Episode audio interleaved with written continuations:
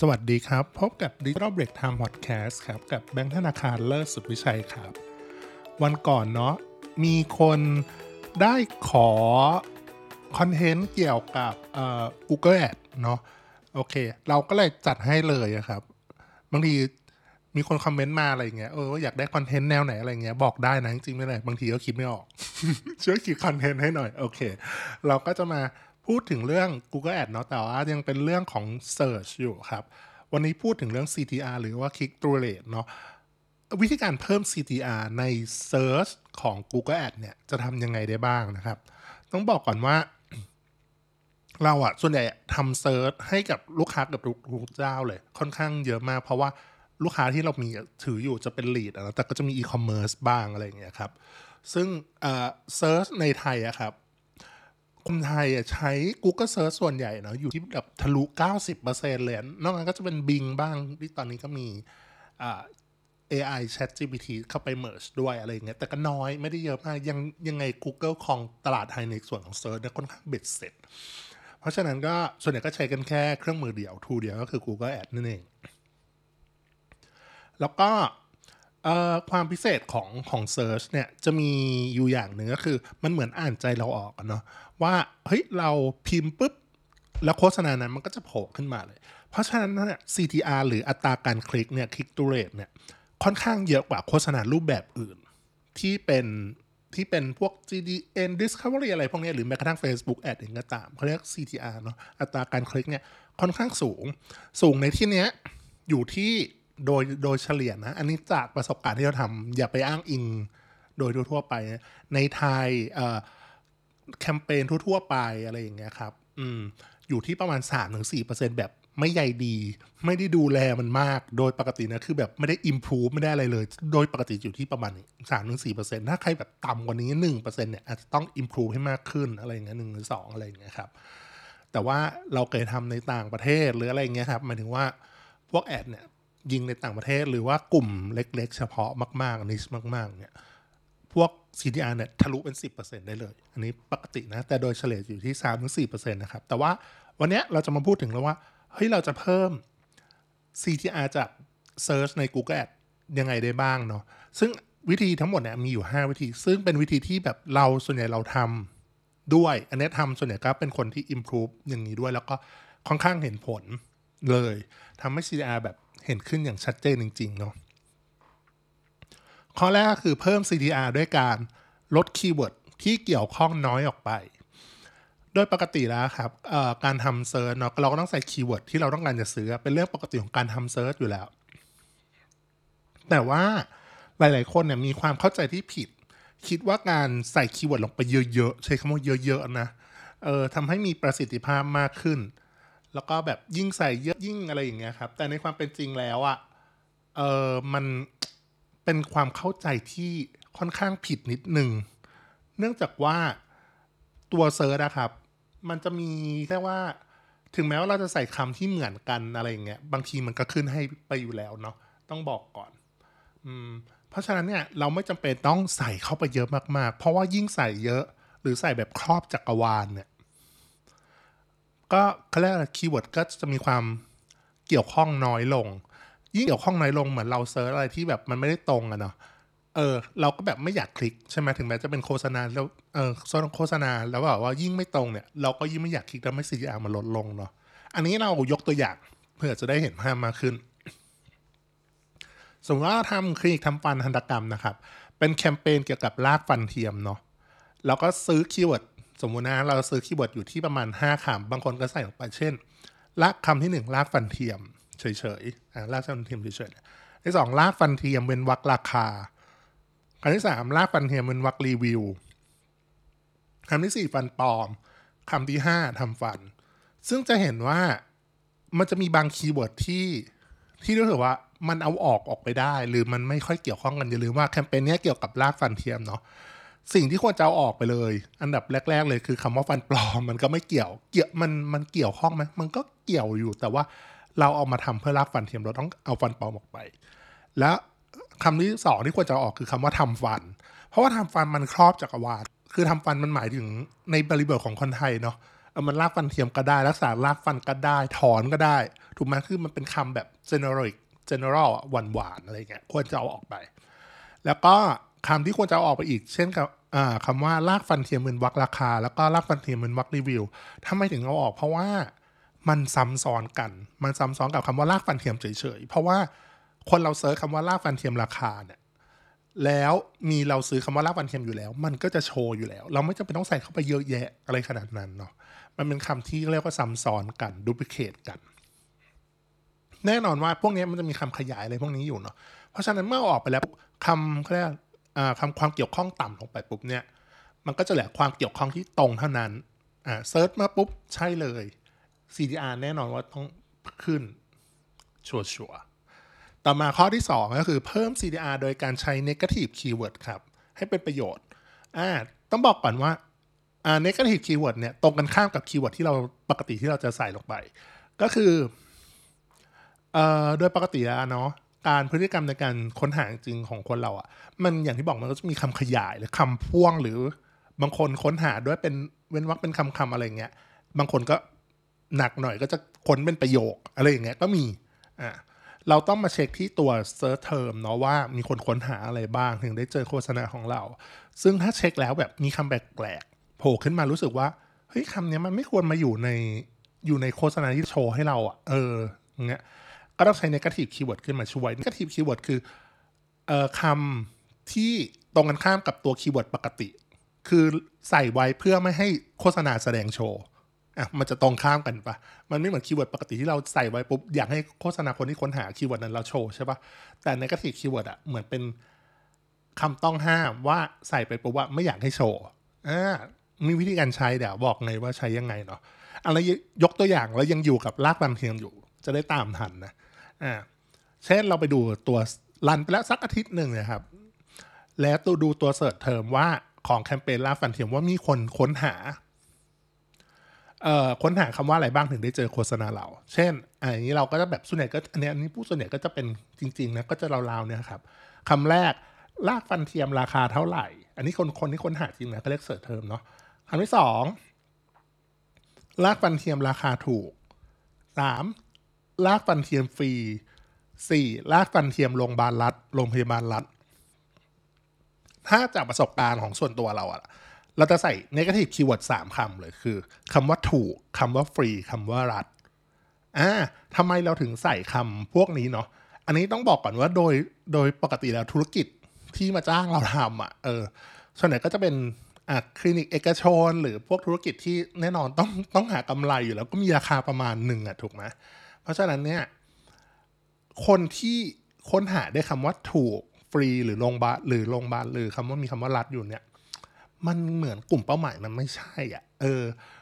เพราะว่าลากฟันเทียมอะ รู้ไหมว่าราคาซี่หนึ่งอะ หลายหมื่นอยู่นะ แล้วแต่แล้วแต่คลินิกบางที่แบบสามหมื่นสี่หมื่นห้าหมื่นหกหมื่นก็ แล้วแต่ซี่แล้วแต่ประสบการณ์คุณหมอแล้วแต่วัสดุเนี่ยเนาะซึ่งเรามาลองดูว่าเฮ้ย search term เหล่าเนี้ย ถ้าอย่างที่บอกคือรากฟันเทียมราคาถูกถูก แล้วก็ฟรีแล้วก็รัฐเนี่ยพอเราเอาคำสามคำนี้ negative keyword ใส่เข้าไปปุ๊บ คนที่ค้นหาคำว่ารากฟันเทียมราคาถูก มันติดคำว่าถูกใช่ไหมแต่ว่าเรามีคำว่ารากฟันเทียมเราอยากให้มันโชว์ด้วย แต่ติดคำว่าถูกมันก็จะไม่โชว์ เพราะเรารู้สึกว่ามันไม่ใช่เอ่อคนที่ search หาคำเหล่านี้เขาไม่ใช่กลุ่มเป้าหมายเราใช่ปะแล้วก็คำว่าฟรีเหมือนกัน แล้วก็รัฐลงไป ซึ่งอันเนี้ยเราทำไมเราถึงไม่ใส่คำว่าราคาถูกปุ๊บแล้วก็คำว่าโรงพยาบาลรัฐลงไปเลยอะไรเงี้ย เพราะคำว่าราคาเนี่ยมันก็เป็นคำกลางๆใช่ปะถ้าเป็นคำคิด negative keyword เราใส่คำว่าราคาลงไปรู้สึกว่า คนค้นหาแค่อยากรู้ราคา เรารู้สึกว่าเออเขาให้เขาแสดงราคาให้เขาเห็นก็โอเคอยู่ ส่วนโรงพยาบาลก็ไม่ได้แปลว่าโรงพยาบาลรัฐใช่ไหมมันก็หมายถึงโรงพยาบาลเอกชนก็ได้ เหมือนกัน เพราะฉะนั้นเนี่ย การใส่ negative keyword ก็ต้องดูให้ดีเนาะไม่งั้นมันจะขัดแย้งกับตัวคีย์เวิร์ดปกติที่เราลงไป เพราะฉะนั้นดูดูให้ดีครับ แล้วก็ข้อ 3 ต่อมาเนาะก็คือเพิ่ม content เปลี่ยนหน้า landing page เพื่อเพิ่ม quality score อย่างที่บอกคือจริง ๆ แล้ว quality score คือมันจะมีเขาจะดูจาก Google Ad อะจะดูจาก 3 อย่างด้วยกันคือ 1 keyword ที่เราใช้งาน ข้อความโฆษณาหรือตัว text ad นั่นเอง สุดท้ายก็จะเป็นหน้า landing page แล้วก็ content ในหน้านั้นก็จะมี 3 อย่าง คือมันต้องเขาเรียกว่าอะไรเกี่ยวข้องกันทั้งหมดอะ keyword เราใช้งานคือรากฟันเทียมใช่ปะข้อความโฆษณา มันก็ควรจะเป็นรากฟันเทียม ถ้าหน้า landing มันก็จะเป็นหน้ารากฟันเทียมถูกปะเออมันควรจะเป็นควรจะเกี่ยวข้องกันอย่างนี้เนาะถ้า keyword ไม่เกี่ยวข้องกันเนี่ย quality score ก็จะต่ำก็จะลดลง อันนี้โดยปกติอะถ้าใครทำอยู่แล้วอะครับ พวกอะไรนะ ชื่อคลินิกอะ quality score จะสูงมาก เพราะว่ามันเขาเรียกอะไร มันมักจะอยู่ในโดเมนใช่ปะ่ะโดเมนก็อยู่ในด้วย keyword เราก็ใช้ข้อความเราก็ต้องใช้ชื่อแบรนด์เราอยู่แล้ว หน้า landing page ก็ต้องมีชื่ออชื่อคลินิกเราอยู่แล้ว เนี่ยมันก็เลยแบบ quality score อะไรสูงราคาคำว่าชื่อคลินิกก็จะถูกแต่ถ้าเป็นอะอย่างที่บอกไปถ้าสมมติเป็นรากฟันเทียมปุ๊บเนี่ยเออมันบางอย่างเนาะใช้คำว่า keyword เนี่ยมันในฐานะนักโฆษณาเนาะ keyword เนี่ยมันแก้ได้ในระดับหนึ่ง อ่าแล้วอาจจะแก้คำแก้อะไรอย่างเงี้ยอ่าแล้วก็ข้อความโฆษณาเนี่ยก็แก้ได้ ใช่ไหมส่วนใหญ่มันก็ติด แต่ที่สิ่งที่แก้ได้ยากคือหน้า landing page แล้วก็ content ในหน้านั้น เพราะว่าคนโฆษณาไม่ได้มีสิทธิ์เข้าไปทำ edit หน้าเพจหรือ edit หน้า content ของนั้นๆนะเนาะเอ่อถ้าทำได้ก็ดีมากแบบว่าเราให้ลูกค้าเปลี่ยนหรือว่ามี content เพิ่มหรือ provide ให้ลูกค้าก็ได้อะไรอย่างเงี้ยครับ ยิ่งมีความเกี่ยวข้องกันสูงอะ quality score ก็ยิ่งสูงขึ้น ยิ่ง quality score สูงขึ้น ส่วนใหญ่ก็คือ CPC ก็จะลดลง โดยอัตโนมัติจะลดจริงๆแล้วก็ CTR ก็จะสูงขึ้นเพราะว่ายิ่งมีความเออเขาเรียกเกี่ยวข้องกันมากขึ้นอะ Google ก็จะเอาอะไร Take Ad หรือตัวโฆษณาดันไปอยู่ข้างบนบน ถึงแม้ว่าเราจ่ายคลิกที่ราคาต่ำก็ตามเนี่ย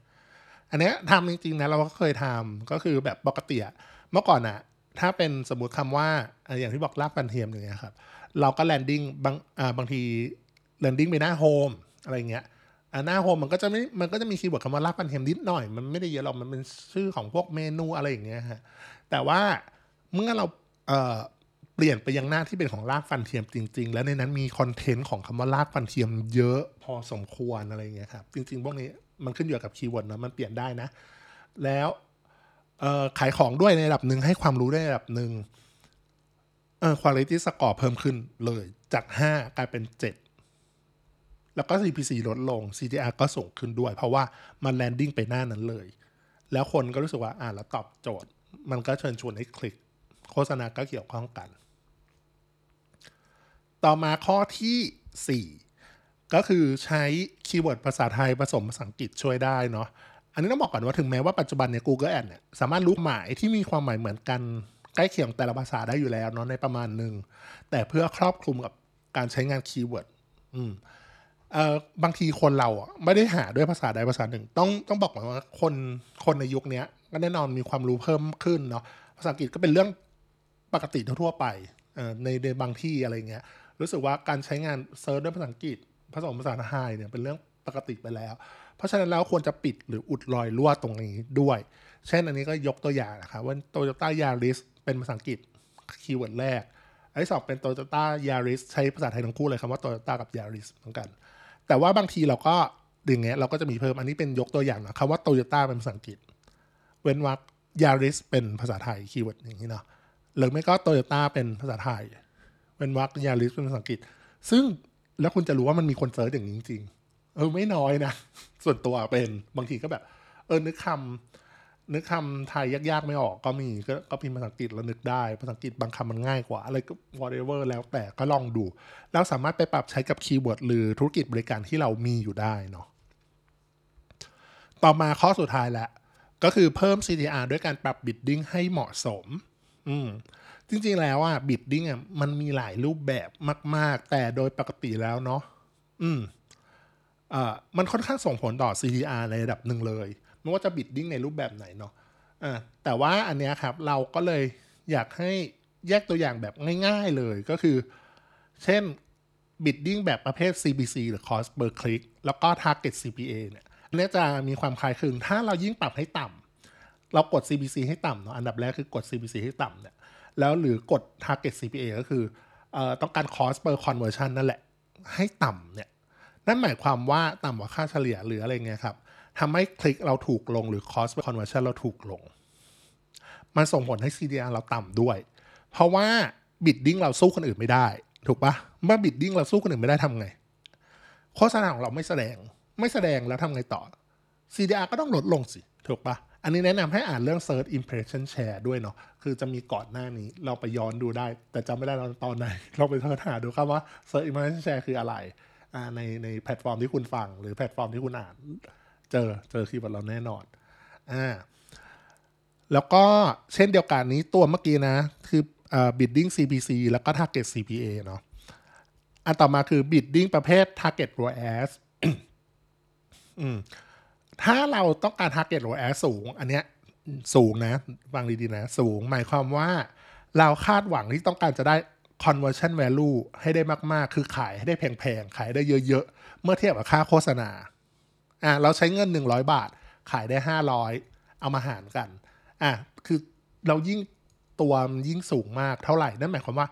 เราเหมือนแบบอยากได้ target ROAS ให้ได้สูงสูงๆนั่นเอง อืม ถ้ายิ่งสูงมากความคาดหวังเยอะ ถูกปะความคาดหวังเยอะ โฆษณาอ่าโฆษณาเราก็แสดงโฆษณาของ search ลดลง เพราะว่า มันจะไปแสดงกับคนที่แบบรู้สึกว่ามันใช่หรือมีแนวโน้มจริง ๆ หรือจะ convert ให้ได้ หรือต้องการ return กลับมาสูงสูงๆนะแน่นอนว่าก็เป็นสาเหตุให้ CTR ลดลง อืม ก็คือเนี่ยเราก็เลยมีคำแนะนำให้ปรับ bidding ตามอย่างนี้เนาะอะข้อแรกคือ CPC อันไหนที่ bidding ไม่ CPC หรือ target CPA ก็ปรับให้สูงเกินกว่าค่าเฉลี่ยนิดหน่อยอ่าค่าเฉลี่ยคือเรารันมาเท่าไหร่แล้ว รันมาสักเดือนหนึ่ง รันมาสักสองอาทิตย์ อะไรอย่างเงี้ยโดยปกติแล้ว Google เขาแนะน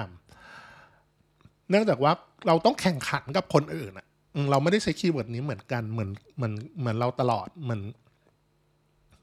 ต้องมีคนอื่นใช้เหมือนกันเนาะโฆษณาของเราก็แสดงโชว์ในลำดับที่สูงขึ้น โดยปกตินะ อันนี้เป็นตัวเลขของเราเอง จะปรับขึ้นอยู่ที่ 10ถึง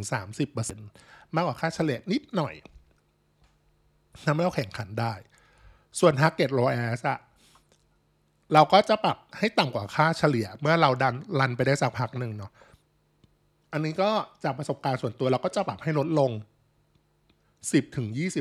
20%ทำให้โฆษณาของเรา run ได้ดีขึ้นเนาะอะสรุปว่า CTR หรือ click rate เนี่ยเพิ่มยังไงได้บ้างในเซิร์ชของ Google Ad เนาะก็จะมีอยู่ 5 อย่างด้วยกันเลยก็คืออันดับแรกก็คือ ลด keyword ที่เกี่ยวข้องน้อยออกไป หรือความเกี่ยวข้องต่ำ ข้อ 2 ก็คือใช้ negative keyword ให้เป็นประโยชน์เนาะคำไหนที่เราไม่ต้องการหรือรู้สึกว่าไม่ใช่เป็นลูกค้าให้ดู search term ข้อ 3 ก็คือเปลี่ยนหน้า landing page เพิ่ม quality score เพิ่มคอนเทนต์ในหน้านั้น แล้วก็ข้อ 4 ใช้ keyword ภาษาไทยผสมภาษาอังกฤษก็ค่อนข้างช่วยได้ แล้วก็ปรับ bidding ให้เหมาะเนาะตามนี้เลย เพราะฉะนั้นอย่าลืมว่าเมื่อเราเพิ่ม CTR ได้อะครับ จำนวนคลิกก็จะได้มากขึ้นใช่ไหมแล้วก็ทำให้ conversion แล้วก็ conversion value เนี่ยมีโอกาสได้สูงขึ้นด้วยยิ่งคลิกมากมันเป็นเรื่องปกติอยู่แล้ว เพราะฉะนั้นอย่ามองข้าม CDR เนาะมาปรับปรุง CDR เพิ่มให้ดีขึ้นเนาะเนี่ยซึ่งวิธีที่แนะนำอะไม่ต้องใช้เงินเพิ่มเลยนะเออดีมากครับโอเค